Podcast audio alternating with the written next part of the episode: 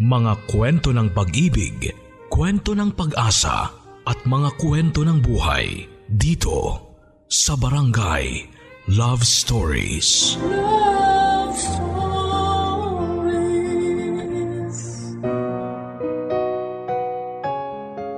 Sa buhay mag-asawa, sino nga ba ang dapat na palaging masunod? Si Mister na haligi ng tahanan o si Mrs. na nagbibigay liwanag sa tahanan? Dear Papa Dudut, Naniniwala ako na mas makikilala mo ang totoong ugali ng isang tao kapag nakasama mo na siyang tumira sa iisang bubong. Dahil ako mismo ay napatunayan ko yon. Papa Dudu, tawagin niyo na lamang po ako sa pangalang Vince. 32 years old at nagtatrabaho bilang internal auditor sa isang opisina dito sa Malabon. Matagal na akong listener ng inyong programa na madalas ay sa online ko na lamang napapakinggan dahil alanganin sa oras ng pasok ko sa trabaho. At talaga naman na karamihan sa mga binabasa ninyong sulat na pinapadala ng ating mga kabarangay ay nagiiwan ng magagandang aral sa buhay para sa akin. At sana ay kapulutan nyo din ang aral ang kwento na ibabahagi ko sa inyo ngayong araw. Papadudot limang taon na kaming magkarelasyon ni Rachel nang mag-decide kaming magpakasal. Pagkatapos ng kasal ay hindi ko na rin siya pinagtrabaho pa dahil ang gusto ko ay nasa bahay lamang siya para asikasuhin ako at ang magiging anak namin. Yun din naman ang gusto niya. Pero unang linggo pa lamang namin bilang mag-asawa ay parang mas nakilala ko na kaagad siya. Si Rachel yung tipo ng babae na gusto niyang parating siya ang nasusunod. Mula sa ayos ng bahay, pagkain sa buong araw, pwesto ng paghiga sa kama at kung ano-ano pa. Hindi na rin ako nakatanggi pa nang sabihin niyang siya na ang hawak ng buong sahod ko at bibigyan na lamang ako ng alawan sa araw-araw. Naniniwala rin naman ako na mas magaling talagang mag-budget ang mga babae kesa sa lalaki. Kaya lang minsan ay medyo nagigipit din ako. Saktong allowance lang kasi ang palagi niyang binibigay sa akin. Pero ayos lang naman dahil wala naman na akong ibang pinagkakagastusan sa opisina. Kaya hindi ko na yon ginawang big deal pa papadudot.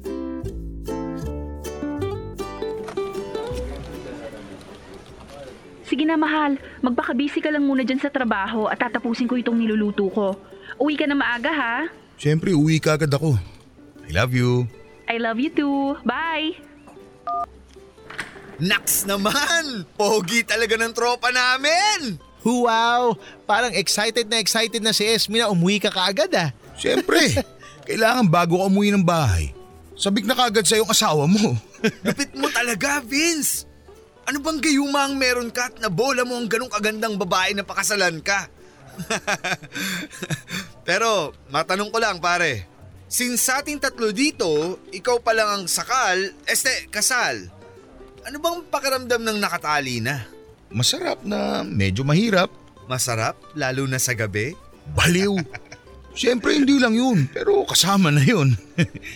ang ibig kong sabihin sa masarap, Iba kasi yung feeling na uuwi ka ng bahay na may nakahain ng masasarap na pagkain tapos sasalubungin ng misis mo ng yakap at halik. At alam nyo ang pinaka the best na feeling doon? Ano? Yung magigising ka sa umaga na mukha niya ang una mo makikita. Nax naman ang cheesy naman talaga ng kaibigan namin oh! Woo! Eh, some part ka naman nahihirapan. Siguro sa part na hindi ako sanay na may malaking responsibility. Siyempre kailangan ko nang mas magtipid ngayon dahil walang trabaho si Rachel. Pre, bakit nga pala ayaw mo magtrabaho si Rachel? Eh siya rin naman ang may gusto nun eh. Saka kasama naman ako sa nagdesisyon na maging housewife siya. Para kapag nagkaroon na kami ng mga anak, hindi mahahati ang atensyon niya sa pagtatrabaho, pag-aalaga sa mga bata, at siyempre pag-aasikaso sa akin. Sa bagay, may point ka doon. Pero totoo bang nagbabago raw ang ugali ng babae kapag nakasama mo na siya ng matagal sa isang bahay? Hindi lang naman siguro siya nagbago. Pati na rin ako. Mas nakikilala kasi namin yung isa't isa. Kasi di ba, five years na kami magkarelasyon bago kami nagpakasal. Pero marami pa pala akong hindi alam sa kanya. Na ayaw niyang natutulog na patay ang ilaw. Na gusto niyang nakatutok ang electric fan sa kanya kapag natutulog. Saka kung ano-ano pa. Saka the best siya magluto ng sinigang. Nakakaingit naman. Sana ganyan din maging asawa ko sa future. Pero paano naman kayo mag-budget sa bahay nyo? Binibigyan mo na lang siya ng panggastos linggo-linggo? Hindi. Binibigay ko na sa kanya ang buong sahod ko. Ha? Hindi nga pre. Oo. Humihingi na lang ako ng allowance everyday. Hindi ka ba nahihirapan nun? Bakit naman ako mahihirapan eh? Sakto naman ang binibigay niya sa akin at hindi kulang. Eh paano kapag na-short ka? Ano pat naging kaibigan ko kayo kung hindi nyo rin naman ako pautangin, hindi ba? Sira ulo! Yun na. Sabi ko na nga ba user-friendly to eh. Pero seryoso na, yun din kasi ang naging usapan namin ni Rachel bago kami nagpakasal. Na dapat nasa bahay lang siya at hindi nagtatrabaho. At idediretso ko sa kanya ang buong sahod ko para siya na magbabudget. Alam mo, konti na lang malapit ka nang maging takusa. Anong takusa? Sauce! Kunwari pa tong hindi alam. Takusa. Takot sa asawa. Yun yun. Mga baliw. Hindi no. Sadyang malawak lang talaga ang pangunawa ko. Alam ko na mas magaling mag-budget si Mrs. kaysa sa akin. Kaya siya na dapat ang nakatoka dun. Papadudot hindi naman talaga ako takusa o takot sa asawa. Mas lalong lalong hindi ako under desire. Marunong naman kasi kaming mag-give and take ng asawa ko na si Rachel pagdating sa pagdidesisyon. Sadyang mas madalas lang talaga na hinahayaan ko na siya na mag-decide sa bahay at sa buhay naming dalawa. Mga damit na isusuot ko sa opisina, mga shampoo at sabon na kailangan naming gamitin sa banyo, ulam sa araw-araw, pagbabudget pagdating sa mga gastusin at kung ano-ano pa. Madalas naman nakakatulong din yon sa akin papadudot kasi wala na akong ibang inaalala kapag uuwi ako ng bahay. Kasi alam ko na na naiplano na nga ng asawa ko ang lahat. Yun ang bagay na hindi naintindihan ng mga kaopisina ko dahil nga sa wala pa silang asawa. Kapag kasi lumagay ka na sa tahimik na buhay, kusa nang mag adjust ang katawan at sarili mo sa mga susunod na mangyayari sa buhay mo. Papadudod sa dalawang taon ng pagsasama namin ni Rachel bilang mag-asawa ay wala kaming halos na naging problema. Mabait naman kasi talaga siya. Masikaso at maalaga. At dahil nga nasanay na ako na siya ang nagdidesisyon sa lahat. Tanggap ko na rin ang pagiging bossy niya sa bahay. May mga oras din papadudot na medyo nahihiya na akong magkwento sa mga kaopisina ko tungkol sa setup namin ng asawa ko. Madalas kasi nila akong kinakantsawan at akusa na palagi ko ring itinatanggi. Hanggang sa habang lalong ang tumatagal ang pagsasama namin, mukhang unti-unti nang nagiging totoo ang pagiging takusa ko dahil wala akong request kay Rachel na nasunod. Palaging siyang nagmamando sa bahay at kailangan lahat ng plano ay gusto niya at sinusunod ko. Nahihirapan na ako habang tumatagal. Pero mas dumagdag yata ang pahirap sa akin ni Rachel nang bigla na lang siyang maging selosa. Wala na bang dahilan kasi kahit kailan papadudot ay hindi ako ng babae. At mas lalong lumala nga yon nang magbuntis na ang asawa ko.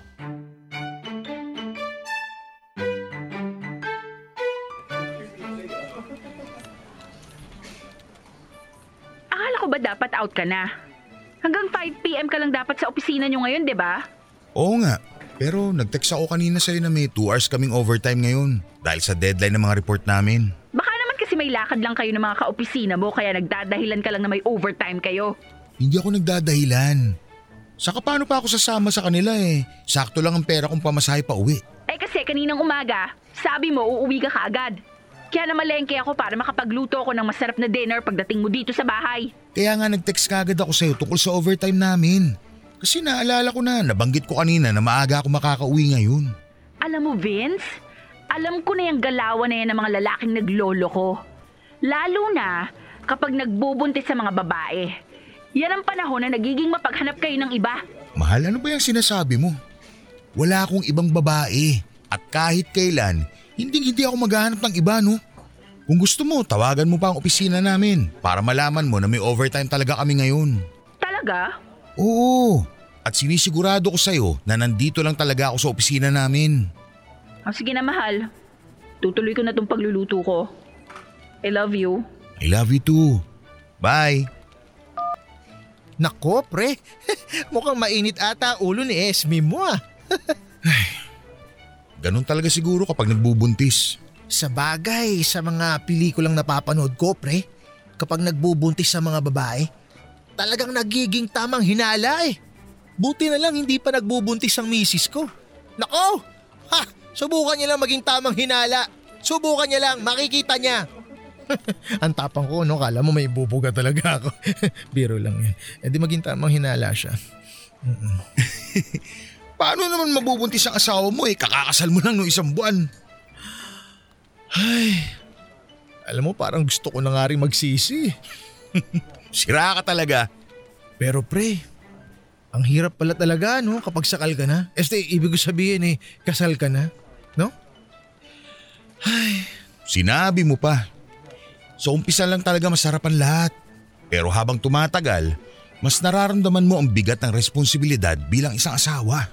Vince, tumawag pala si Rachel sa office ng manager natin. Oh? Bakit daw? Emergency ba? Parang hindi naman, kasi saglit lang silang nag-usap ni manager. Ano namang pinag-usapan nila? Tinanong lang daw ni Rachel kung totoong nag-overtime ka dito sa opisina. Seryoso ba yan? Oo Vince, natawa na nga lang si manager. Nako pre, mukhang lumalala yata tiwang ni Esme mo ah.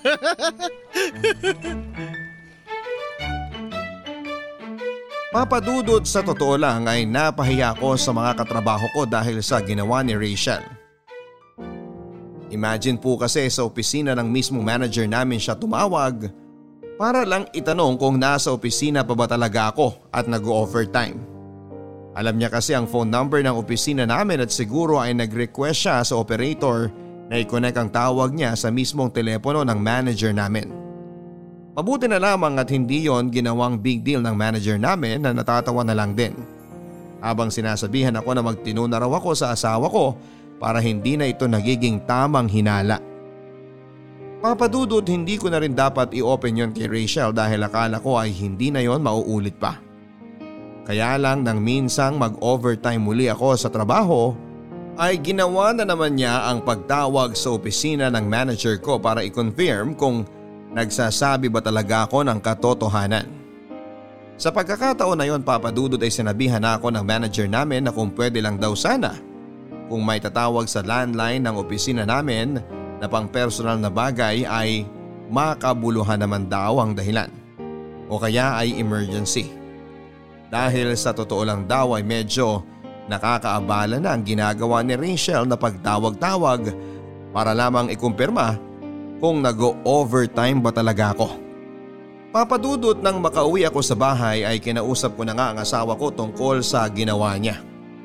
Ang sabi ko ay medyo nakakahiya kasi na tumatawag pa siya sa opisina para lamang i-confirm na hindi ako nagsisinungalin. At sinabi ko rin sa kanya na walang dahilan para magloko ako lalo na ngayon na magkakaanak na kami papadudot. Pero kagaya ng inaasahan ko ay pinagsimulan nyo ng munting pagtatalo naming dalawa. Kesyo wala naman daw siyang nakikitang masama sa ginawa niya. Asawa ko raw siya at karapatan niya na malaman kung nasaan ako at kung ano raw ang ginagawa ko. Papadudot, sinubukan ko pang ipaliwanag sa kanya na hindi niya naman kailangang gawin na tumawag pa sa manager namin. Pero ayaw niya talagang patalo at alam ko na sa pag-uusap namin yon na ako na ang kailangang magpatalo. Kaya nagsorry na lamang ako sa kanya at sinabi ko na ako na lang ang tawagan niya. O kaya ang mga kaopisina ko na sina Aris at Ipe para i-check ako at huwag na ang manager namin dahil napapagalitan na nga ako. Papadudot kahit madalas ay nakakainis na ugali ng asawa ko ay iniisip ko na lamang na lahat siguro ng nagbubuntis ay pinagdadaanan yon. Yung pagiging mapaghinala o mapag-isip ng masasamang bagay na ginagawa ng asawa nila. At dahil mahal ko si Rachel ay iintindihin ko ang lahat. Lalo na ngayon na malapit na kaming maging isang buo at totoong pamilya. Papadudot hindi ko alam kung saan ba kumukuha si Rachel ng ideya na ng bababae ako. Madalas din kasi na kapag nasa bahay ako ay wala na siyang ibang ginawa kung hindi ang i-check ang cellphone ko. Confident naman ako na wala siyang kahit na anong makikita sa cellphone ko na ikagagalit niya. Hindi dahil sa magaling akong magtago ng mga kalokohan ko.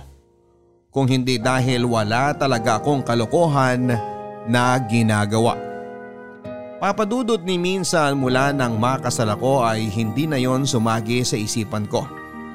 Siyempre nasa seryosong stage na ako ng buhay ko kasama siya. Kaya bakit pa ako pupulot ng bato na ipupukpok sa ulo ko para gawing problema o sakit ng ulo?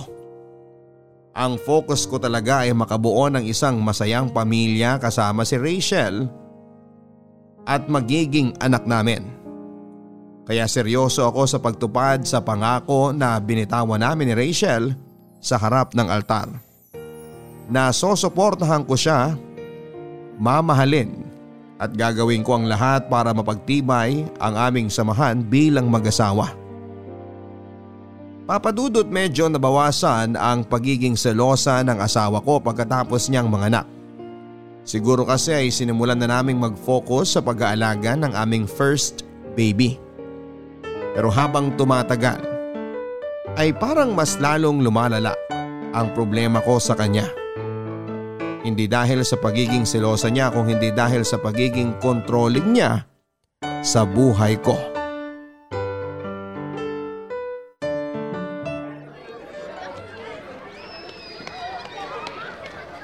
Pare! Happy birthday! Uy, thank you dito sa regalo ha. Nagabala pa kayo. Pero buti nakarating kayo. Akala ko hindi kayo papayagan ng mga misis ninyo eh. Pwede ba namang hindi? Alam mo namang hindi kami takusa eh. Uy, eh ano ka ba? Birthday ngayon ni paring Vince. Wala munang asaran. Pero yun nga, pare. Na traffic kami ng konti. Medyo mahirap palang hanapin tong bahay nyo, no? Oo, dulo kasi ng subdivision. Mahal? Napalitan mo na ba yung diaper ni baby? Ay, hi. Nandyan na pala kayo. Hi Rachel. Medyo kakadating lang namin. Mahal, kailangan na ba talagang palitan ng diaper ni baby? Oo, may inaasikaso kasi ako sa kwarto. Kaya hindi ko magawa. Palitan mo na, okay? Baka mag-rashes pa yung skin niya eh. Babalik na ako sa kwarto ha. Sige. O pare, magpapalit muna ako ng diaper ng baby namin ha. Pasok na kayo sa loob at kumuha na kayo ng pagkain. Babalikan ko kagad kayo. Pre, ikaw talaga ang magpapalit? Oo, ano namang masama dun? Oo nga naman pare. Wala namang masama kung mister ang nagpapalit ng diaper ng bata. Yun kaya ang uso ngayon. Ako na naman ang nakita nyo ah. Akala ko ba walang asaran ngayon? Joke lang pare. Pero ano bang ginagawa ng misis mo sa loob ng kwarto? Hindi ko rin alam. Pero nakita ko siya kanina na inaayos sa mga cross-stitch na doon. Cross stitch? Eh bakit inuuna pa niya yun? Eh ang dami niyong bisita oh. Ano ba yun? Oo nga naman pare. Bakit nagkukulong siya doon? Hayaan nyo na. Saglit lang naman daw niya ayusin yun eh. Alam mo pre, konting-konti na lang talaga eh. Nandun ka na eh. Very very close. Makukuha mo na ang trono ng pagiging Takusa King. Hindi nga ako takusa. Talaga lang ha? Ay, mahal! O mahal, ano yun?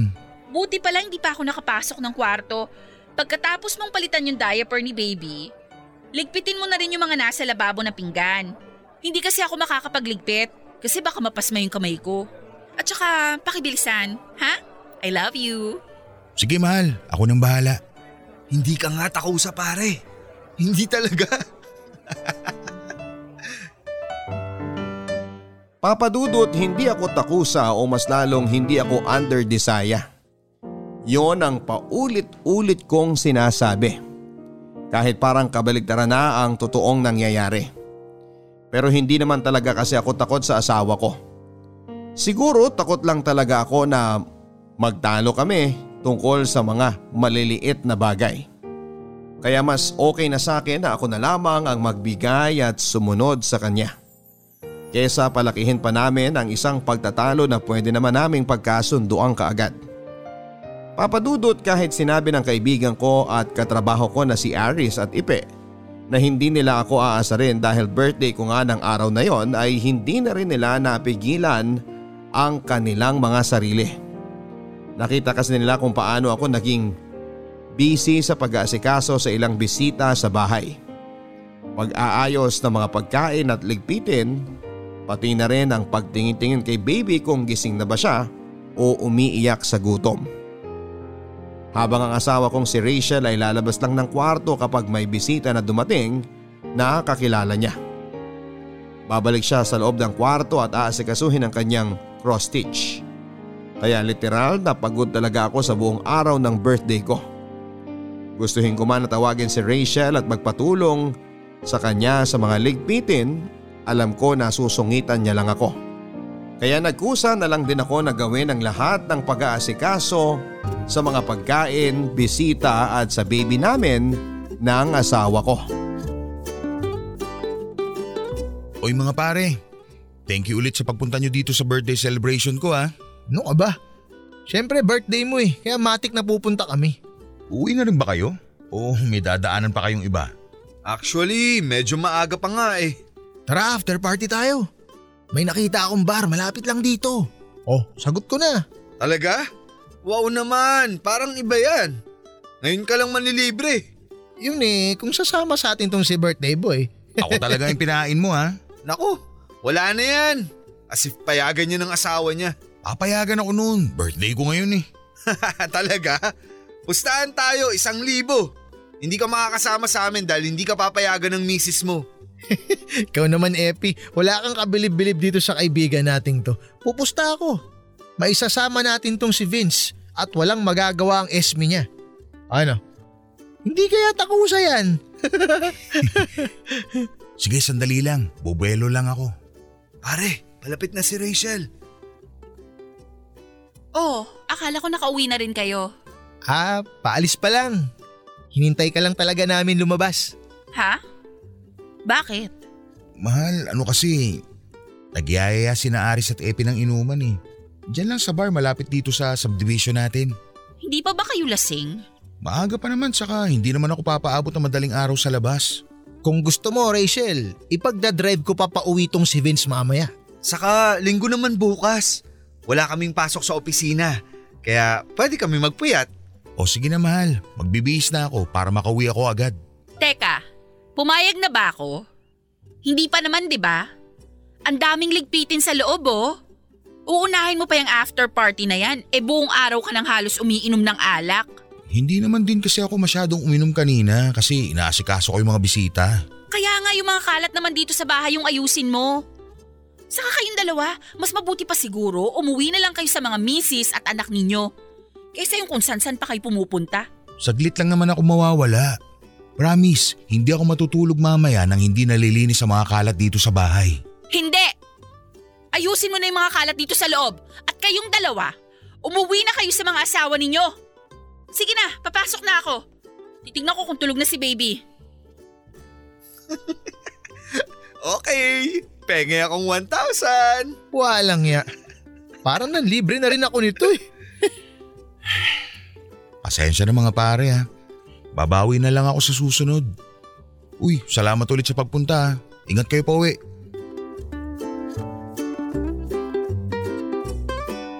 Papadudot habang tumatagal nga ay mas lalo pang lumalala ang asawa ko sa pagiging controlling niya sa buhay ko. Hanggang napansin ko na parang bawat kilos ko sa bahay at buhay naming mag-asawa, dapat ay may approval niya.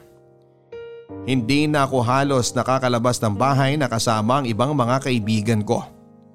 O kaya ay nakakasama sa mga company outing namin dahil hindi niya ako pinapayagan. Kapag naman pumapayag siya ay magdadrama siya at sasabihin niya na kesyo mas importante pa raw ang ibang tao kesa sa kanila na mag-ina ko kaya daw gusto kong umalis. Kaya sa huli syempre ay hindi na lamang ako aalis. Papadudot may mga oras din na malilate lang ako ng konti ng uwi ay grabe na ang pangaaway na ginagawa niya sa akin. Sino raw ba ang kasama ko at saang bar daw ba ako galing at kailan pa raw ako naglolo ko. At kahit na wala naman talaga akong ginagawang kasalanan, ako na lang din ang nagsusorry at pilit na nagpapaliwanag para hindi na lumaki pa ang pagtatalo naming dalawa. Papadudot mas madalas din ako na ang nag-aasikaso sa anak namin. Kahit halos wala nang ibang ginawa sa bahay si Rachel. Hindi naman sa sinisilip ko mga ginagawa ko para sa bahay pero ako na kasi yung nagtatrabaho para sa pamilya namin. Umaasa ako na pag uwi ko ay makakapagpahinga na ako ng maayos. Pero hindi pa pala. Mabuti na lang kahit paano ay totoong nakakawala ng stress at pagod ang mga tawa at ngiti ng baby naming mag-asawa. Papadudod sa usaping budget o pera naman ay palaging ako pa rin ang talo. Kapag sa bagay na gusto ko ay mahigpit si Rachel. Pero sa bagay na gusto niya ay okay lang na gumastos. Iniintindi ko na lamang lahat ng ginagawa niya kahit minsan ay parang may mali na talaga. Iniintindi ko siya dahil mahal ko ang asawa ko. Papadudot unti-unti ko nare-realize na baka nga tama si Aris na dapat ay hindi ako pumapayag sa ginagawa sa akin ni Rachel. Hindi naman sa napipikon ako sa mga pangasar nila sa akin. Pero naisip ko na ako ang lalaki sa bahay at ako ang nagtatrabaho. Kaya dapat ako ang mas masunod sa aming dalawa. Hindi rin ako nakikipagtuusan ng responsibilidad. Pero bilang padre di pamilya, kung hindi man ako ang palaging masunod sa bahay, alam ko na dapat ay marunong kaming magbigayan pagdating sa pagdidesisyon.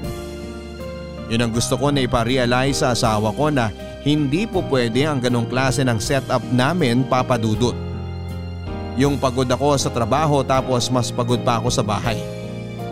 Alam ko naman na dapat ay dati ko pa talagang inopen ang bagay na ito sa asawa ko ang tungkol sa paghahati-hati ng responsibilidad sa buhay mag-asawa. Pero sa totoo lang papadudod ay hindi ko talaga alam kung paano sisimulan ang lahat. Dahil nga nakasanayan ko na ring maging sunod-sunuran sa lahat ng gusto ng asawa ko. Paano nga ba ako tatanggi sa mga utos niya kung ang resulta noon ay mas mag-aaway kami? Paano ako sasagot sa pagbubunganga niya kung galit na galit siya? Paano ako makangatwiran kung palaging siya ang tama sa aming dalawa? Pero sabi nga nila Papa Dudut dapat ay lakasan ko ang loob ko at ipakita sa kanya na lalaki ako. Na hindi niya pwedeng kontrolin ako sa habang buhay. O bakit ngayon ka lang? Kanina ka pa naka-out sa trabaho ah. Na-traffic eh. Bakit hindi ka man lang nag-text o tumawag ulit? Nakailang text na ako sa iyo ah. Hindi ka man lang nagre-reply. Sinabi ko naman na nag-overtime ako, di ba? Tapos na-traffic pa ako. Kaya eto, ngayon lang ako nakauwi. Oo nga, pero dapat nag update ka pa rin sa akin. Naputol na ba yung mga daliri mo at hindi mo man lang ako nagawang i-text o tawagan? Kumusta na ang baby ko? Ang cute-cute talaga ng baby ko. Ang nakakainis lang kasi Vince, Nakailang tawag at text na rin ako, pati na rin sa mga kaopisina mo. Pero kanina ka pa raw umalis doon. Sana man lang kung na-traffic ka, sabihan mo ako kung nasan ka na. Nagre-ring yung phone mo pero hindi ka naman sumasagot. Bakit gising pa ang baby ko ah? Ang cute-cute talaga lalo na kapag tumatawa oh. Smile nga ulit baby. Alika nga dito, kargayin ka nga ni daddy. Hoy, Vince! Kinakausap kita ha? Uy mahal, ano ba? Baka umiyak tong baby. Nakita mo ng karga-karga ko. Oh. Baby, namiss mo si daddy? Namiss din kita, baby. Kausapin mo nga ako na maayos. Dahil kanina pa ako salita ng salita dito, pero para naman akong walang kausap. Ano pa bang gusto mo sabihin ko? Sinagot ko ng tanong mo, hindi ba? Nag-overtime ako at na-traffic ako. Kaya late na ako nakauwi. Eh bakit hindi mo nga sinasagot ang tawag ko? Hindi ko kasi napansin tumatawag ka eh. Baby, ibabalik na kita sa higaan mo para makapagpalit na ng damit si daddy ha. Hindi mo napansin? O hindi mo lang pinansin? Teka, saan ka pupunta? Hindi pa tayo tapos mag-usap! Magpapalit muna ako ng damit. Mamaya na tayo mag-usap kapag hindi na mainit ang ulo mo. Huwag ka lang talaga makatabi-tabi sa akin sa kama mamaya ha! Tinakot pa ako. Akala niya naman matatakot ako. Oh, eto na yung mga unan mo. Hinanda ko na to kanina pa nung dinededma mo yung mga text at tawag ko. Dito ka sa sala matutulog at wag na wag mo akong kakatukin sa kwarto. Naku, nilabas nga ang mga unan. Ito namang mahal ko, ang bilis magtampo. Huwag ka na magalit. Sino hindi magagalit kung hindi mo sinasagot ang mga tawag ko? Sorry na nga. Hindi ko lang talaga napansin kasi naka-silent. Sana man lang kasi nag-text o tumawag ka kung anong oras ka makakauwi. Hindi na po mauulit. Promise. Sa susunod na malate ka ng uwi, sa labas ka na talaga ng bahay matutulog. Papadudot minsan ay napapatanong na ako sa sarili ko. Bakit ba ang hirap-hirap tiisin ang asawa ko? Alam ko naman na pwedeng sa sala na lamang ako matulog at magtampu-tampuhan sa kanya hanggang sasuyuin niya ako. Pero ako pa rin ang tumitiklop kaagad sa kanya. Kasi baka mamaya ay hindi rin siya magpatalo at hindi rin niya ako suyuin. Saka iniisip ko kaagad na hindi kami pwedeng mag-away dahil ayoko na hindi siya makatabi sa pagtulog. Ayoko nang lumipas ang gabi na may tampuhang kaming dalawa. Ayoko nang mas palalain ang anumang pagtatalo namin. Kaya kagaya ng dati, ako kaagad ang nakikipag-ayos sa asawa ko. Ilang ulit ko po yung sinubukan papadudot. Ang inisin siya at magtampu-tampuhan ako. Baka kasi sakaling maging effective kapag ah, ako naman ang nagtatampo. Pero wala talaga eh. Nagagawa niya akong tiisin na hindi kausapin. Bagay na hindi ko naman kayang gawin sa kanya. Ang hirap kaya na may kasama ka sa bahay tapos ay hindi kayo nag-uusap. Kaya kagaya ng nakasanayan kong gawin ay ako naman ang titiklop at maglalambing sa asawa ko para magkabati kami. Papadudot napapaisip tuloy ako minsan kung normal pa ba ang ganitong setup sa mag-asawa. Yung palaging tumitiklop ang haligi ng tahanan sa ilaw ng tahanan. Normal pa ba yung maging sunod-sunuran si Mister kay Mrs.? Uso pa ba talaga ang takusa sa panahon ngayon? O sadyang isa lang ako sa iilan na lalaking hindi kumakasa sa mga asawa nila na masyadong matatapang. Pero kailangan ko pa rin subukan. Kailangan ko pa rin ipakita sa asawa ko na pagdating sa bahay namin, ako ang dapat na mas masunod.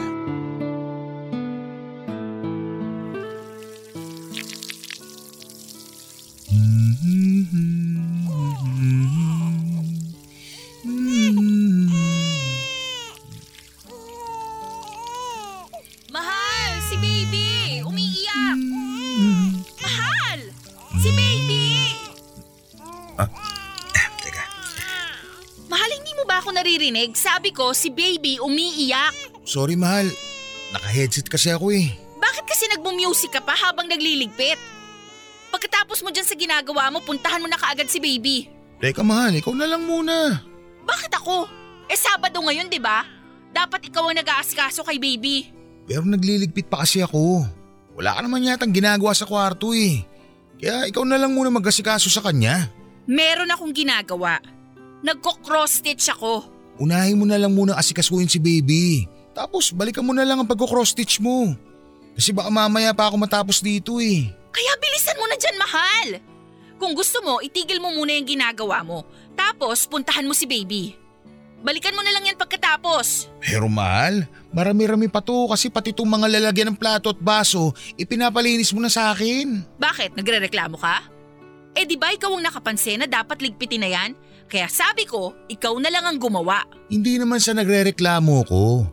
Pero kasi kung tatapusin ko pa to bago puntahan si baby, baka magkarashes na ang singit nun dahil sa basang diaper. Kaya nga itigil mo na muna yan. At asikasuhin mo na si baby. Mahal, iniwanan mo na naman yung ginagawa mo eh. E di ikaw na pumunta kay baby. Alam mo kanina ka pa eh. Sige, ako na lang ang pupunta kay baby. Babawasan ko talaga allowance mo this week. Te- teka lang mahal, Huwag naman ganun. Eto na, magbabanlaw na ako ng kamay ko. Ayan naman pala eh. Marunong ka naman palang sumunod. Gusto mo lang nagtatalo pa tayo dito ng matagal. Nasaan ba yung mga diaper niya? Nasa tabi lang ng crib niya. Sige na, babalik na ako sa ginagawa ko. Papadudod sinimulan kong ayusin ang problema ko sa ugali ni Rachel. Pero sa umpisa pa lamang ay sumuko na ako kaagad kasi hindi ko kayang tiisin na nagagalit siya sa akin. At habang tumatagal ay parang mas lumalala ang sitwasyon naming dalawa. Mas lalo niya akong kinokontrol. Hindi na niya naiisip na asawa niya ako at hindi tau-tauhan lang sa bahay. Pero siguro nga papadudod ay kasalanan ko talaga dahil sinanay ko na rin si Rachel sa ganitong klase ng setup naming mag-asawa. Yung ako ang sunod-sunuran sa kanya at siya ang palaging kumokontrol ng mga dapat at hindi ko dapat na gawin. Hindi naman kasi to kasama sa mga napag-uusapan o pinagpaplanuhan namin noon dahil bago kami ikasal, ang palagi naming sinasabi noon. Magiging patas kami sa isa't isa. At bibigyan namin ng karapatan ng bawat isa na mag-decide sa bahay. Kaya lang papadudot mula nga nang maging abala na ako sa trabaho dahil ako lang ang nagtatrabaho para sa bahay Binigay ko na ang karapatan kay Rachel na mag-decide sa halos lahat ng bagay sa bahay. Pati na rin sa buhay naming mag-asawa. Sinanay ko siya na palaging nasusunod at sinanay ko rin ang sarili ko na palaging sumunod sa lahat ng gusto niya. Ako tuloy ang nagsasuffer ngayon kasi hindi ko alam kung paano sisimulang baguhin ang mga nakaugalian na namin ni Rachel. Hindi ko alam kung paano babasagin ang pagiging takusa ko sa buhay naming mag-asawa. Papadudot dahil habang tumatagal nga ay mas nahihirapan ako sa ugali ni Rachel. Nag-isip na ako ng ibang paraan kung paano pwedeng mabaligtad ang sitwasyon naming dalawa. Yung siya naman ang susunod sa gusto kong gawin. Yung ako naman ang magmamando sa bahay. Hindi ko naman gusto na maging matigas para lamang mapasunod siya.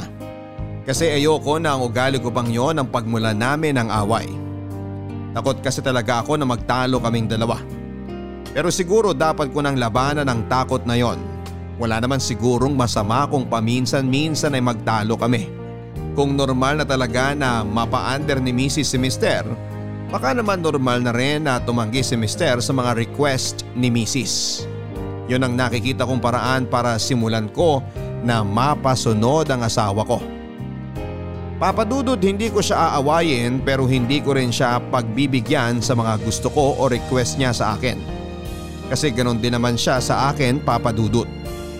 Kapag may gusto akong bagay na hindi naman niya masyadong gusto, kahit kailan ay hindi niya ako pinagbigyan. Kaya dito ko sisimulan ang plano ko. Hindi na kasi talaga po pwede papadudot na habang tumatanda kami ay parating ganito na lamang ang setup naming dalawa. Dapat magkaroon ng pagbabago sa buhay naming mag-asawa.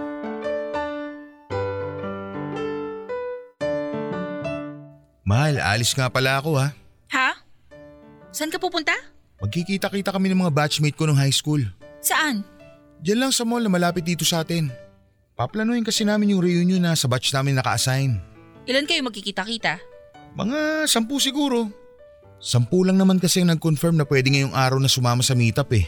Mga batchmate mo lang palang kikitain mo? Bakit bihis na bihis ka pa? Todo gel pa yung buhok mo ah. Siyempre, ngayon lang kami magkikita-kita ulit eh. Hindi naman pwedeng ako yung pinakapangit sa amin no.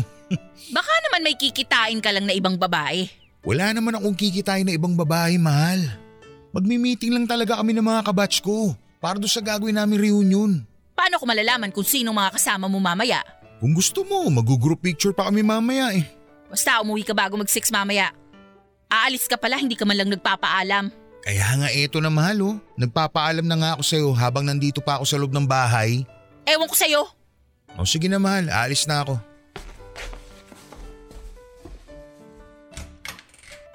Mahal, sandali!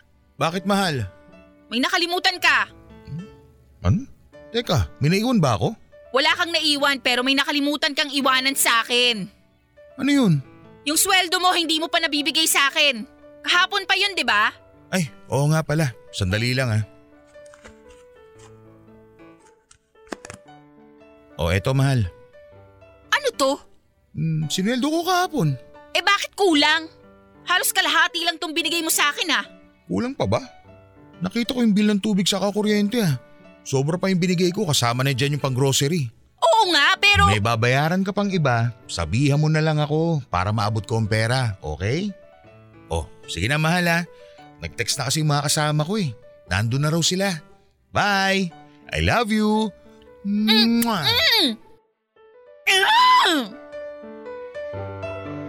Papadudod sa wakas ay nagawa ko ring tiisin ang asawa ko. Wala na nga siyang iba pang nasabi nang iwanan ko siya at naglakad na ako palayo mula sa kanya. Umpisa pa lamang yon papadudot dahil may iba pa siyang request na hindi ko na pinagbigyan pa. Kagaya ng gusto niya sanang magbakasyon pero sinabi ko na kailangan naming magtipid. Gusto niya sanang bumili ng bagong bag pero sinabi ko na sa birthday na lang niya kami bibili. At kung ano-ano pang request na palagi kong tinatanggihan na pagbigyan. Papadudot ng mga sumunod na araw ay ramdam ko na na hindi masyadong umaangal si Rachel sa mga gusto kong mangyari sa bahay na related sa gastusin. Gawaing bahay o sa anak namin. Natuto na siya na kahit paano ay sundin ang mga gusto kong gawin. Akala ko ay magtutuloy-tuloy na ang pagiging maayos ng samahan at relasyon naming dalawa. Kaya lang papadudot ay marunong din pala talagang gumanti ang asawa ko sa ibang paraan. Oo hindi na siya nakikipagtalo sa akin sa buong maghapon pagdating ko sa mga gawaing bahay o pag-aasikaso kay baby. Kaya lang pagdating ng gabi, kulang na lang ay makiusap ako sa kanya na pagbigyan ako sa kama. Ilang gabi kaming magkatabi na walang nangyayari sa aming dalawa. Ang dami niyang dahilan para tanggihan ang pagromansa ng ginagawa ko sa kanya. Kesyo may dalaw daw siya, may pahabol ang monthly period niya, wala sa mood, pagod sa buong maghapon o kung ano-ano pa. Ang mga dahilan na yon ay umabot ng halos tatlong buwan.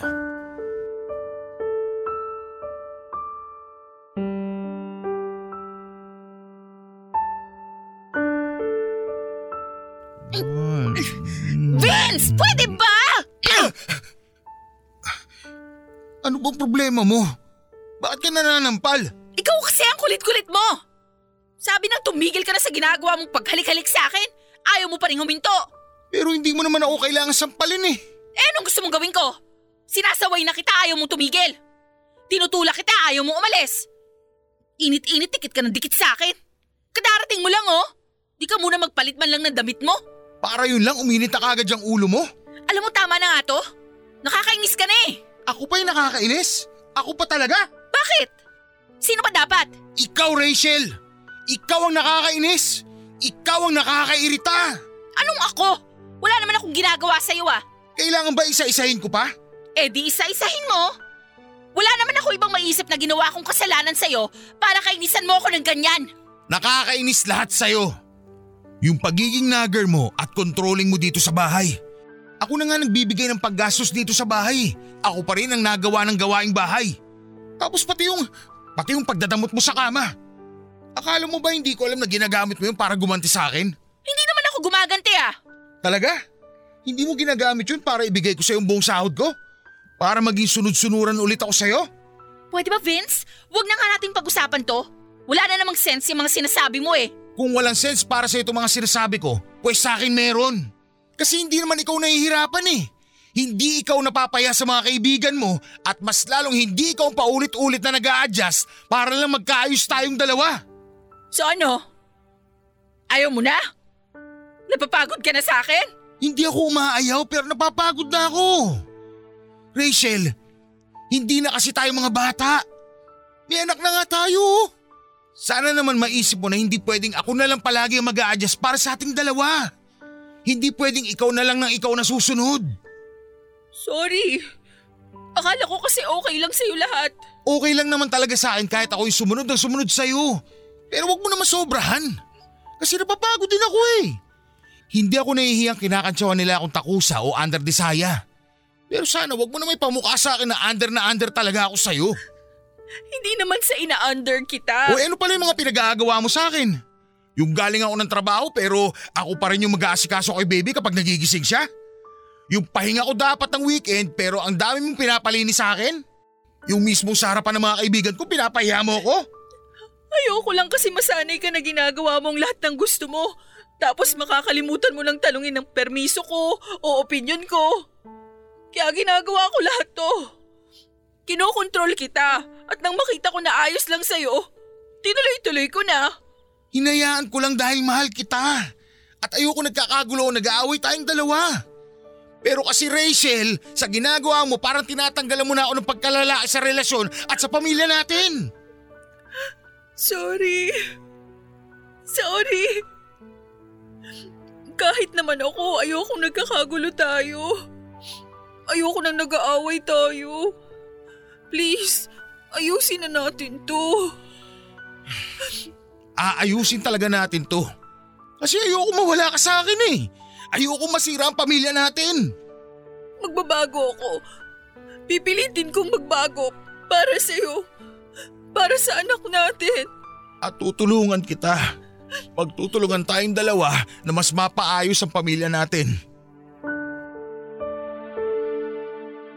Papadudot pagkatapos ng pagtatalo naming mag-asawa ay nagkaayos na rin kaming dalawa. Mabuti na lang din at naging bukas ang isip ni Rachel sa problema niya sa sarili niya. Kaya mas naiintindihan na niya ang totoong problema sa relasyon namin bilang mag-asawa.